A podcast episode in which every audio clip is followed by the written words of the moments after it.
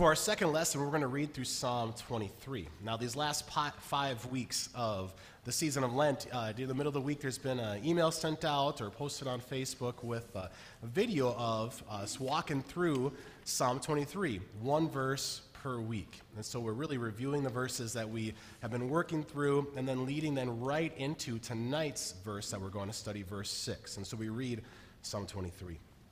A psalm of David. The Lord is my shepherd. I shall not be in want. He makes me lie down in green pastures. He leads me beside quiet waters. He restores my soul. He guides me in paths of righteousness for his name's sake. Even though I walk through the valley of the shadow of death, I will fear no evil, for you are with me. Your rod and your staff, they comfort me. You prepare a table before me in the presence of my enemies. You anoint my head with oil, my cup overflows. Surely goodness and love will follow me all the days of my life, and I will dwell in the house of the Lord forever. Now it's that verse six, that final six, that final verse that we're going to get into tonight and dig into as we think about Good Friday, and as we think about why, why this day exists, why this day happened, and why this day is so good. Now, a lot of times in life, when we ask the question why, Sometimes it can be in a very, uh, very simple way, like a pretty casual way, like, I wonder why this, or I wonder why that.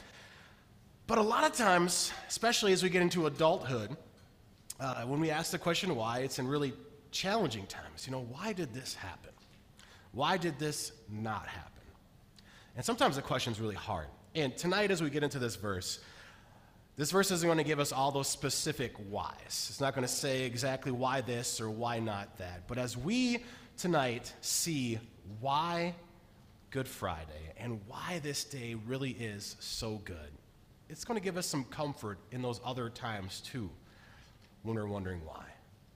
Tonight, we're going to see the heart behind Good Friday. We're going to see what leads into Good Friday. We're going to see these events from God's perspective and really from what we can look at and enjoy and really appreciate. We're going to see why these events are so good by seeing why they happen. Now, before we get into verse 6 itself, we're going to go back and, you know, if we've been going through these last, through the verses of Psalm 23 so far, we should spend some time reviewing where we've been. If you've been watching the videos, then a quick review for you. And if you haven't been watching the videos this way, you can get a little recap of, of, of where we've been going. So, we started here five weeks ago uh, with a video, and it started with Ruthie and me in our living room. Ruthie, do you remember filming that video? Yeah, you remember that? And we started there because that is the music portion of our living room. Because we started off talking about how the word psalm, that's typically translated psalm, is the word mizmor and means a song or a melody. When you think about this famous psalm of David, it is a song, a melody that's meant to ring over and over in your head. I don't know about you, but I get songs in my head pretty frequently. And I'm kind of okay with it. Like, I kind of like, I just like kind of walking with a melody and having it in my head. Well, this psalm is a song that can be a melody in your mind, in your heart. The words here that David writes, they're meant to really be a melody that can really ring throughout your life. And this melody, it starts off by talking about how the Lord is my shepherd, I shall not be in want. From the music area of our house, we went out to spend some time by some sheep and talked about being a shepherd. And one of the things I found really interesting when I was studying David's time period and, and being a shepherd was that it, it, wasn't just a unique thing to David to talk about a leader being a shepherd. This is actually a really common thing uh, in that time period. Uh, the Egyptians, other neighboring nations would talk about their kings that, like they're going to be shepherds, these leaders should be shepherds. And the idea, apparently, is, is that we recognize that we need people to kind of take care of us and to protect us. There's apparently something in our, our human instinct that we need a leader to watch out for us, to provide for us. Now, unfortunately, most human leaders don't do the best job at that. But there is a shepherd who provides for us, who makes it so that we have everything we need and will never be in want. From spending time with the sheep, we went to verse 2. We went out to the pasture for a little bit but then actually from the pasture we went to a campground nearby. Anybody, by the way, figure out what campground it was? Or did I say it in the video? I don't remember. It was Lake Kegonsa State Park, so just about, what, 12 minutes from here.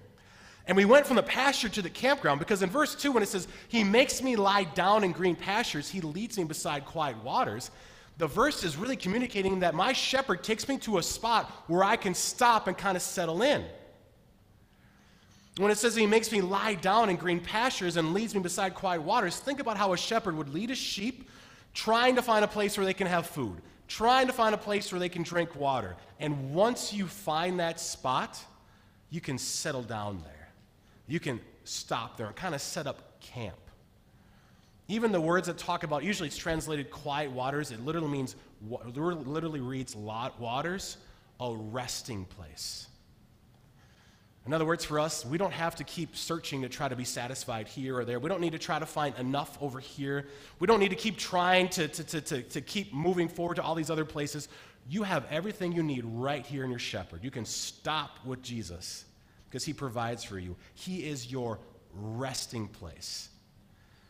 And on Good Friday, we see especially how he's our resting place because when Jesus, when he died on the cross, or right before he died on the cross, he said these words It is finished. He did all the work. He paid for our sins. He died for our sins. And then he was laid in a tomb where he rested on the Sabbath day. There's not a thing you need to do to make yourself right with God or to know God is for you in this life and to know that you have eternity with him. You can stop. He has done it, it is finished. He is your resting place. He makes it so you can lie down in green pasture. He leads you beside quiet waters. From the water side, we went to a trail. And we walked on the trail and talked a bit about how sometimes when you're in a, in a state park, maybe you've seen signs like this that say you got to stay on the trail because if you go off the trail, it could damage the environment around it. Or you might also see a sign that says stay on the trail because if you go off, there's poison ivy and it's bad news. So often in our lives, we don't stay on the trail God has provided for us that He would call us to live on. We go off. And what happens? We damage the environment around us. And you know what else happens? We poison ourselves. But the good news of Psalm 23 is that it says that He restores my soul. Literally means that He brings back. He brings my life back to a good spot, to a good path, in a good direction. He restores my life and He guides me in paths of righteousness for His name's sake from the state park, we kind of we teleported back to the church and looked at some of the greeting cards there. And when you sign a greeting card, you're saying this, this is from me personally to you. It makes it gives it a personal touch, right? Or when you sign a contract, or I showed some of the camp health forms, if you sign those forms, you're saying, I'm responsible, I vouch for this. God has placed his name on you. And so God takes personally bringing you back and setting you on a right path. God takes personally your life today and for eternity. He leads you in paths of righteousness for the sake of His own name. He is personally responsible for you. He takes that to heart. From being on those paths of righteousness, then we went outside into the dark for a bit. Because the next verse says, Even though I walk through the valley of the shadow of death, I will fear no evil, for you are with me. Your rod and your staff, they comfort me. And we talked about shadows. Shadows tend to scare us, they can make us feel really scared. Uh, I shared how when I would go to be at church camp when I was a teenager, and I would actually, when I was in the woods, turn my flashlights off because I'd rather walk in the dark than walk where there's shadows. They're scary. And we live in a world where there's a shadow of death. And when you think about death, don't just think limited to just where you stop breathing. Death really, it, it's, it's, it's, it's more like where you are incapable of, of doing and being what you were meant to be and doing what you were meant to do. That's why there's physical death, but then there's also spiritual death. You're meant to live with God, be with God, walk with God. Sin separates you from God, and so it makes you spiritually dead. And when we think about our lives, we are walking in shadows of spiritual death all over the place. Which is part of why we experience so much fear in this life, so much worry, why we shrink back and we hide in guilt and shame and all these things, because we are walking in the valley of a shadow of death. But the good news of this day is that our God dove deep down into the valley of the shadow of death, actually into death itself. And Jesus died on the cross, was buried in a tomb to take all the consequences for your sin and mine and to break the power of sin and death. Because he broke the power of sin and death, he can be like a shepherd who keeps us going in the right direction, going on to, to life with God. And he's the one who keeps us safe. If there's someone who can see where you're going in the dark and someone if you're walking in the dark and you don't you can't see where the next step is, to have a shepherd who's going to use his staff to keep you in the right direction is awfully comforting. And that's what our savior is. Not only does he keep us in that right direction, but he really does make the scary things of this world just shadows. You know, shadow isn't the actual thing, right? It doesn't actually have the power, it just kind of looks like it. If Jesus went into death and came out the other side, even death is a shadow now. It doesn't have the power anymore. All those things that might feel scary at first are just shadows. Because he is with you. His rod and his staff, they comfort you. From the dark valley, then we went down and, and had a little meal. And uh, we laid down, and we, we, we, I laid down kind of on the floor there with this little backdrop here. And because this verse says, You prepare a table before me in the presence of my enemies. Biblically and in, in Bible times, a table it literally means a spread, and typically was done on the ground or on the floor. And then you would recline or relax there and have your meal. Which, all the more when you think about reclining on the floor, makes the next part of the verse so powerful because then, in the presence of my enemies, you make it, God, so I can recline. The, the, the, word enemy, the, the, the idea with it is it literally describes one who, who oppresses you or causes pressure on you, tries to hold you back from something, traps you. Which is why I used this board last night, last week to ask, like, what is it that makes you feel pressured, trapped, hopeless, worthless, whatever, that, whatever those things are? In the presence of those things, God says, you can relax and eat. They have no, you don't have to be afraid of them anymore. Because he's anointed your head with oil, he is, that means he has chosen you, and not only that, he has given you a cup that overflows, or literally a, a, a cup of satisfaction, a cup of abundance. You and I, we have a cup of abundance. When you think about a cup of abundance, don't just think of like something you drink out of. Biblically, they use the picture of a cup often to talk about the direction of your life, what is going to come next. And a great example of this is the night Jesus was betrayed. Jesus prays to the Father in the Garden of Gethsemane Father, if it's possible, take this cup from me. Yet not my will, but your will be done. So Jesus, recognizing that there's not another way, says, Okay, Father, I'm going to drink from this cup.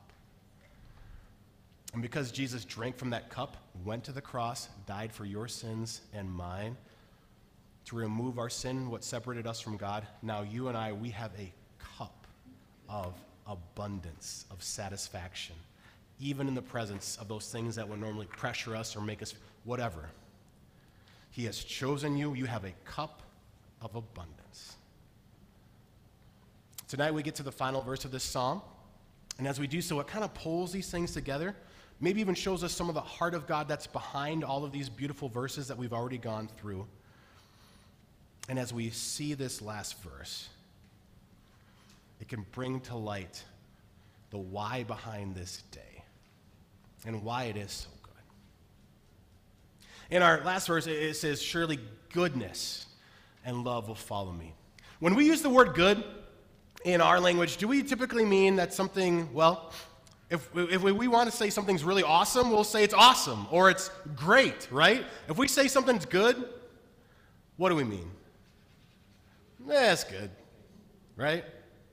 Which is why I need to clarify the biblical concept of good is not just, eh, it's good. The word goodness is not just, eh, goodness. And to show it to you right away, I want to go back to chapter 1 of Genesis. When God saw all that He made, so when the world was flawless, without sin or any issues, what did He call it? He said, It was very good. Yeah, it's very good. God looks at the world, he says, This is very good. So when this verse says goodness is going to follow you, this is a beautiful, this is awesome. Surely goodness, beauty, greatness, all this. Think greatness, think wonder, think awesome, think flawlessness will follow you all the days of your life. think about that, but then let's be real. Does it always feel like ah, goodness is following you all the days of your life?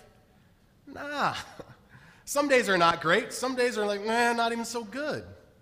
Right? Some days are not good at all as we look at them. Which is why it's helpful to see another spot in Genesis where the word good is used. When God created the, the, the, the, garden and He made all those trees, there were those two trees that have the special names in the middle, right? There's one that's a tree of life, and the other one, which is the tree of knowledge of good and evil. And I put in parentheses the word bad because a lot of times when we think of the word evil, we think right away just of like morally not good, like morally evil. This word is bigger than that. It's not just that you do something that's morally wrong, but it's like all the consequences that come with it. It's all the, the, the result, the negative, like the, the, the pain, the hurt, the suffering, right? And so it's not just like, oh, I'm going to do this, and it's either I'm going to do the good thing or I'm going to do the wrong thing. It's, it's, it's choosing good and bad, all the bad stuff that comes along with evil. Remember, God gave Adam and Eve this opportunity. Okay, I created you, I put you here. I eat from the tree of life. I want you to eat from the tree of life, and you're going to live forever, and it's going to be good and God style good, where this is great. But I'm not going to force you. I'm going to give you the opportunity to express your love and your trust for me. And so I'm going to create, I'm going to have this other tree called the tree of knowledge of good and bad. And it's your choice. You can either receive goodness and life from me, or you can eat from this other tree and try to figure out good and bad yourself. And FYI, you're going to experience a lot of bad because if you eat from that other tree, God says, you will surely die. But instead of trusting God and receiving life and goodness from Him, Adam and Eve ate from the tree of knowledge of good and bad. And as a result, we're living in a world where there's a whole lot of bad. And there's a whole lot of bad in this world because, if we're honest, do we always trust God for what's good? God, your ways are always good. Do we always follow God's ways and say, God, yep, what you say is good? Or do we, like Adam and Eve, say, all right, I'm going to, but this looks better to me right now. This, I think this is going to make me feel better. We so often we go and we, we eat from the tree of knowledge of good and bad. And So we live in a world where there's a whole lot of bad. It's a tough spot. That's why we have these bad days, these bad things. Not that every single bad thing that happens in your life is directly tied to a bad thing that you did, but you live in a world full of bad things that happen because this is a world where people do a lot of bad things, including us. And the tough news is, is if God would have left us that way, all we would have is life where, yeah, maybe there's hints of some good, because we live in a world that's touched by God's glory, and yet there's a whole lot of bad. And at some point, we would even leave this world where there's hints of good, and all we would have would be bad, because we would be separated from God forever. But in the middle of that heaviness, as we think about choosing good and bad and all the bad we face, know that the bad we face is actually what's beyond, behind this day. God saw all the bad that we face and decided that He was going to do something good. And the fact that God would do something good in the middle of our bad is why we have this day. Because God, in His Word, He says, he says here through, through David that surely goodness and love follow me. And the word love, it's not, it's not what we typically necessarily think of when we think of love.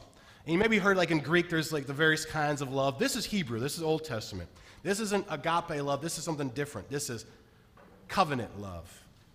It's the Hebrew word chesed, which is a great word to my Hebrew teacher in college loved saying it, and I know why, because you have an excuse to clear your throat, and it's a lot. Chesed, okay? Take that word to heart. It describes God's covenant love. Another translation would be his unfailing love. It's a love that exists because God has made a promise to you that He's going to love you, and because He's made a promise to you, He's never going to turn away from it. God's covenant love is a love based on the fact that God will never change, that He will never stop loving people and going after people and wanting people. Even if we go other directions, even though we've chosen bad, the covenant love of God is an unfailing, never ending love. How's the Jesus Storybook Bible say? I can't. I'm trying to remember. Unfailing, never giving up, always and forever love. That's what this word is. It's a love built on the promise of God and how God will never fail. It's the fact that God wants us to have goodness and the fact that God has this unfailing love for us. That is what's behind Good Friday. When you see Good Friday, you see a day that happens because God's goodness is coming after us and because he has a love that doesn't shift, it doesn't fade, it will never break, it is always unfailing for you. That is why today happens. Because God's goodness and his love will follow you. And follow me is kind of a lame translation. It literally means chase after or run after. The goodness of God is running after you. I think maybe of uh, maybe if you if dog lovers God and you know run in the field with your dog and they come running and chasing after you it's a good kind of chase. You know, because I was most of the time when I looked up pictures for chase, it was like bad chase, like something bad's after me. This is a good chase. Your dog running after you to get the treat, whatever. You know, maybe kid running after you to come get picked up, whatever. Take your pick for a picture. The goodness and love of God chasing after you. And the fact that the goodness and love of God are chasing, running, sprinting after you is why we have Good Friday. Because the goodness and love of God drove God to chase after you all the way to a cross, all the way to death itself, all the way to being laid in a tomb. Good Friday happens because the goodness and love of God is chasing after you all the way to the cross and the tomb. That's why Good Friday. David, he, he goes on, he say, I will dwell in the house of the Lord forever. Now, this phrase is interesting. It takes a little bit of thought because when you think of the house of the Lord, a lot of times we immediately associate that with the temple, the house of the Lord. But in David's day, the temple was not built yet. So it's interesting that he would say, I will dwell in the house of the Lord forever. The temple's not there. They do have the tabernacle, which is that temporary tent, um, which is still at that, that place where they've got the most holy place, so the presence of God would dwell there in this really beautiful, big way. But David didn't live there. He didn't stay there all the time, and actually, he didn't have access to the most holy place because he wasn't a priest. He didn't come from the right background, back, back, right line, right tribe. So clearly, as David is saying this, I will dwell in the house of the Lord forever, he's, he's pointing to something bigger than just that there's a, a, a most holy place that you could go to.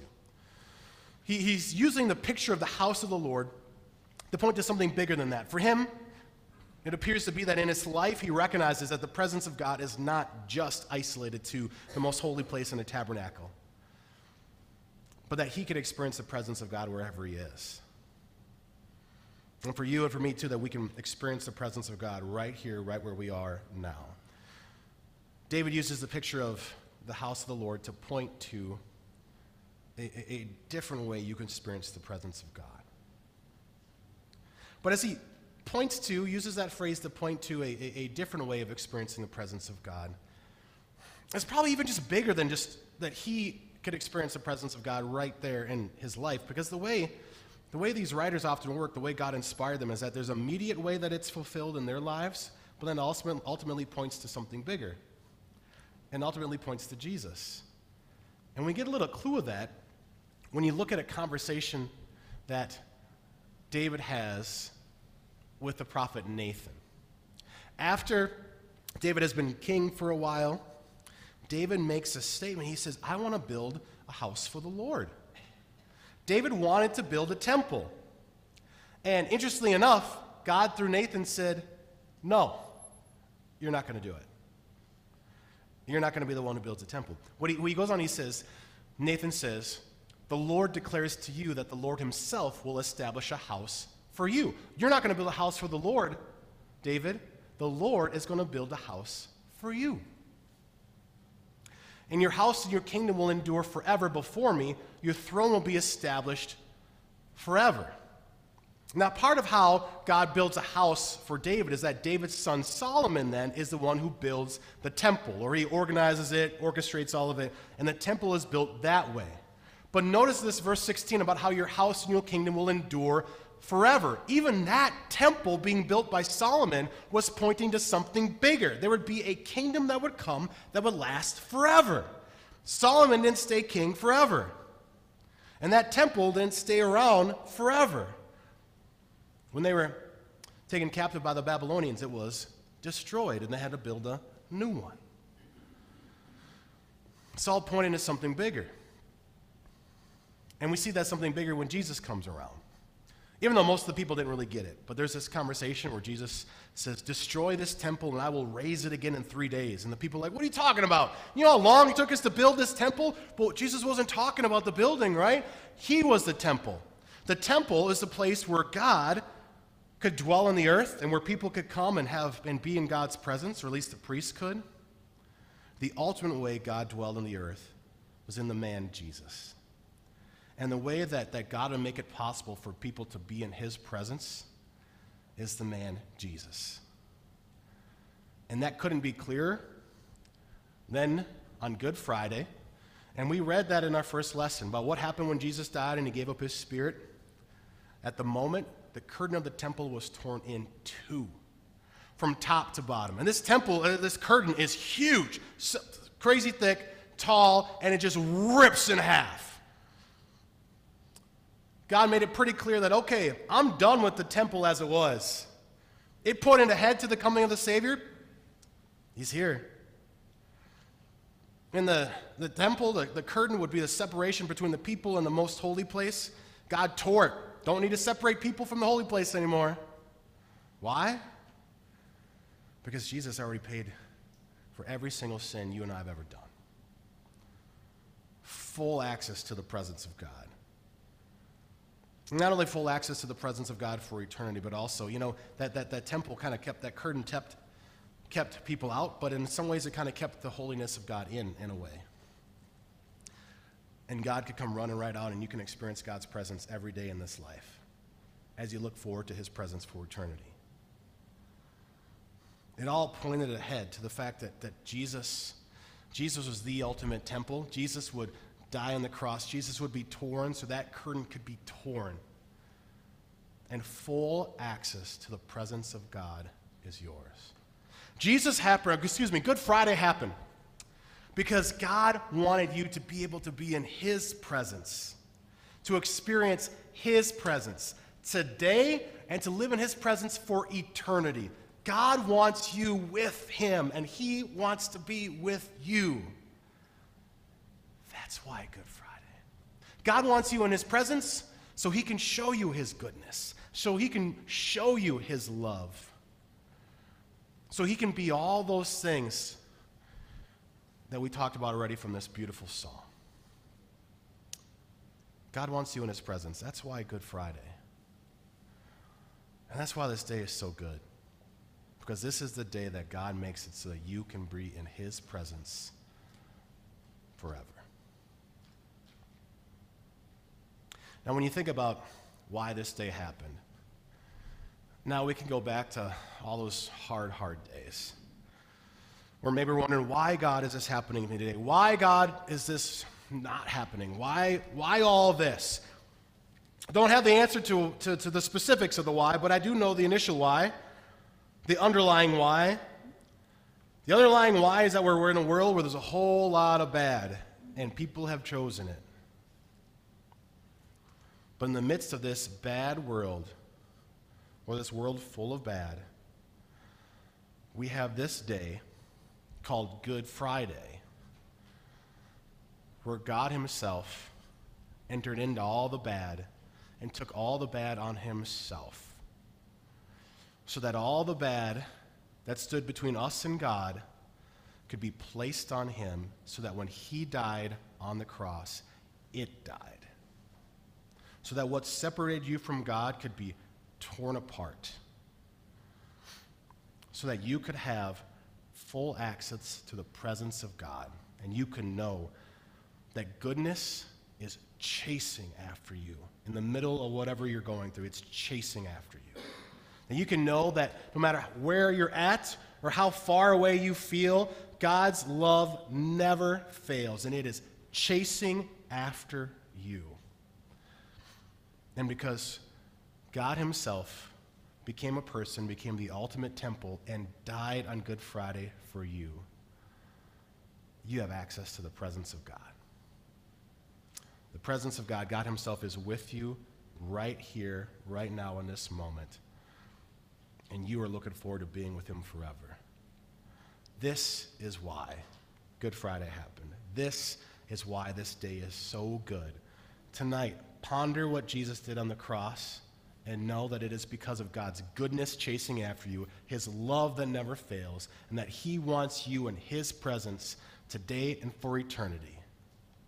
Tonight, cherish